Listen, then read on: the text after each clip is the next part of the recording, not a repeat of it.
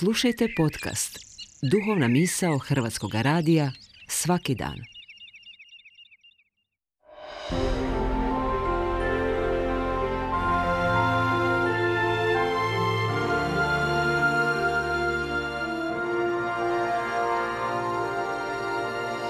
Duhovna misao. Urednica je Blaženka Jančić.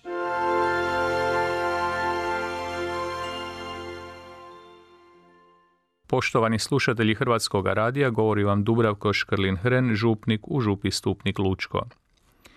U četvrtak smo proslavili svetkovinu gospodnjeg uzašašća. Isus je otišao svome ocu na nebo. Učenici njih dvanestorica ispratiše ga na Maslinskoj gori, te se vratiše u Jeruzalem u dvoranu posljednje večere i započeše novi hod.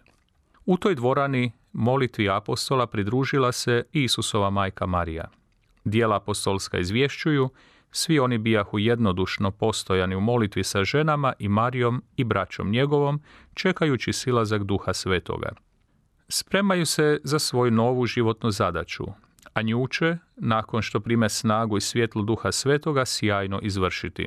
I mi se kao braća i sestre okupljamo svake nedjelje na Euharistiji i sudjelujemo u molitvi zajedno s našom nebeskom majkom Marijom. I nama je potrebna snaga i svjetlo duha svetoga za kršćanski život. Ustrajmo zato u molitvi i vršenju dobrih dijela na koje nas Isus usmjerava. Vratimo se kratko mislima u dvoranu posljednje večere. Što nam je ostalo od posljednje večere? Ako gledamo materijalno, vrlo malo. Ni kaleš kojim se Isus služio, ni stol na kojem je blagovao, ni posuđe i pribor koji se nalazio u toj zajedničkoj prostoriji. Gotovo ništa nemamo sačuvano materijalno. Od zidova čitave građevine na dva kata ostale samo nekoliko velikih kamenih blokova u dnu prizemne prostorije. Sve ono što danas vidimo kasnije su nadogradnje koje su slijedile nakon brojnih ratova, razaranja, potresa. Apostoli su poumrli, od njih su nam ostali samo sveti spisi, ali ostalo je najvažnije, Krist je uskrsnuo. I gledajući duhovno kao vjernicima nam je ostalo nepotrošivo i neprocjenjivo blago vjere – na tom mjestu Isus je ustanovio sakrament Euharistije i svetoga reda. Tu je svojim učenicima ostavio dva pravca svoga križa, usmjerenje prema nebu i usmjerenje prema ljudima, prema bližnjima. Na pitanje učitelju gdje stanuješ, učitelj odgovara, gdje god su barem dvojica u zajedništvu molitve, ja sam s njima. Na tom nam je temelju potrebno graditi i nadograđivati. Evanđelski odlomak kojeg danas slušamo na svetoj misi dio je Isusove molitve pred smrt. To je kao riječ s umirućih usana. Isus moli za sve nas i uvjerava nas da smo ljubljeni.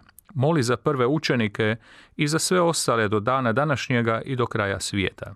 Kršćanska je molitva usko vezana sa životom. Apostoli su tražili od učitelja da ih nauči moliti. Isus je to učinio.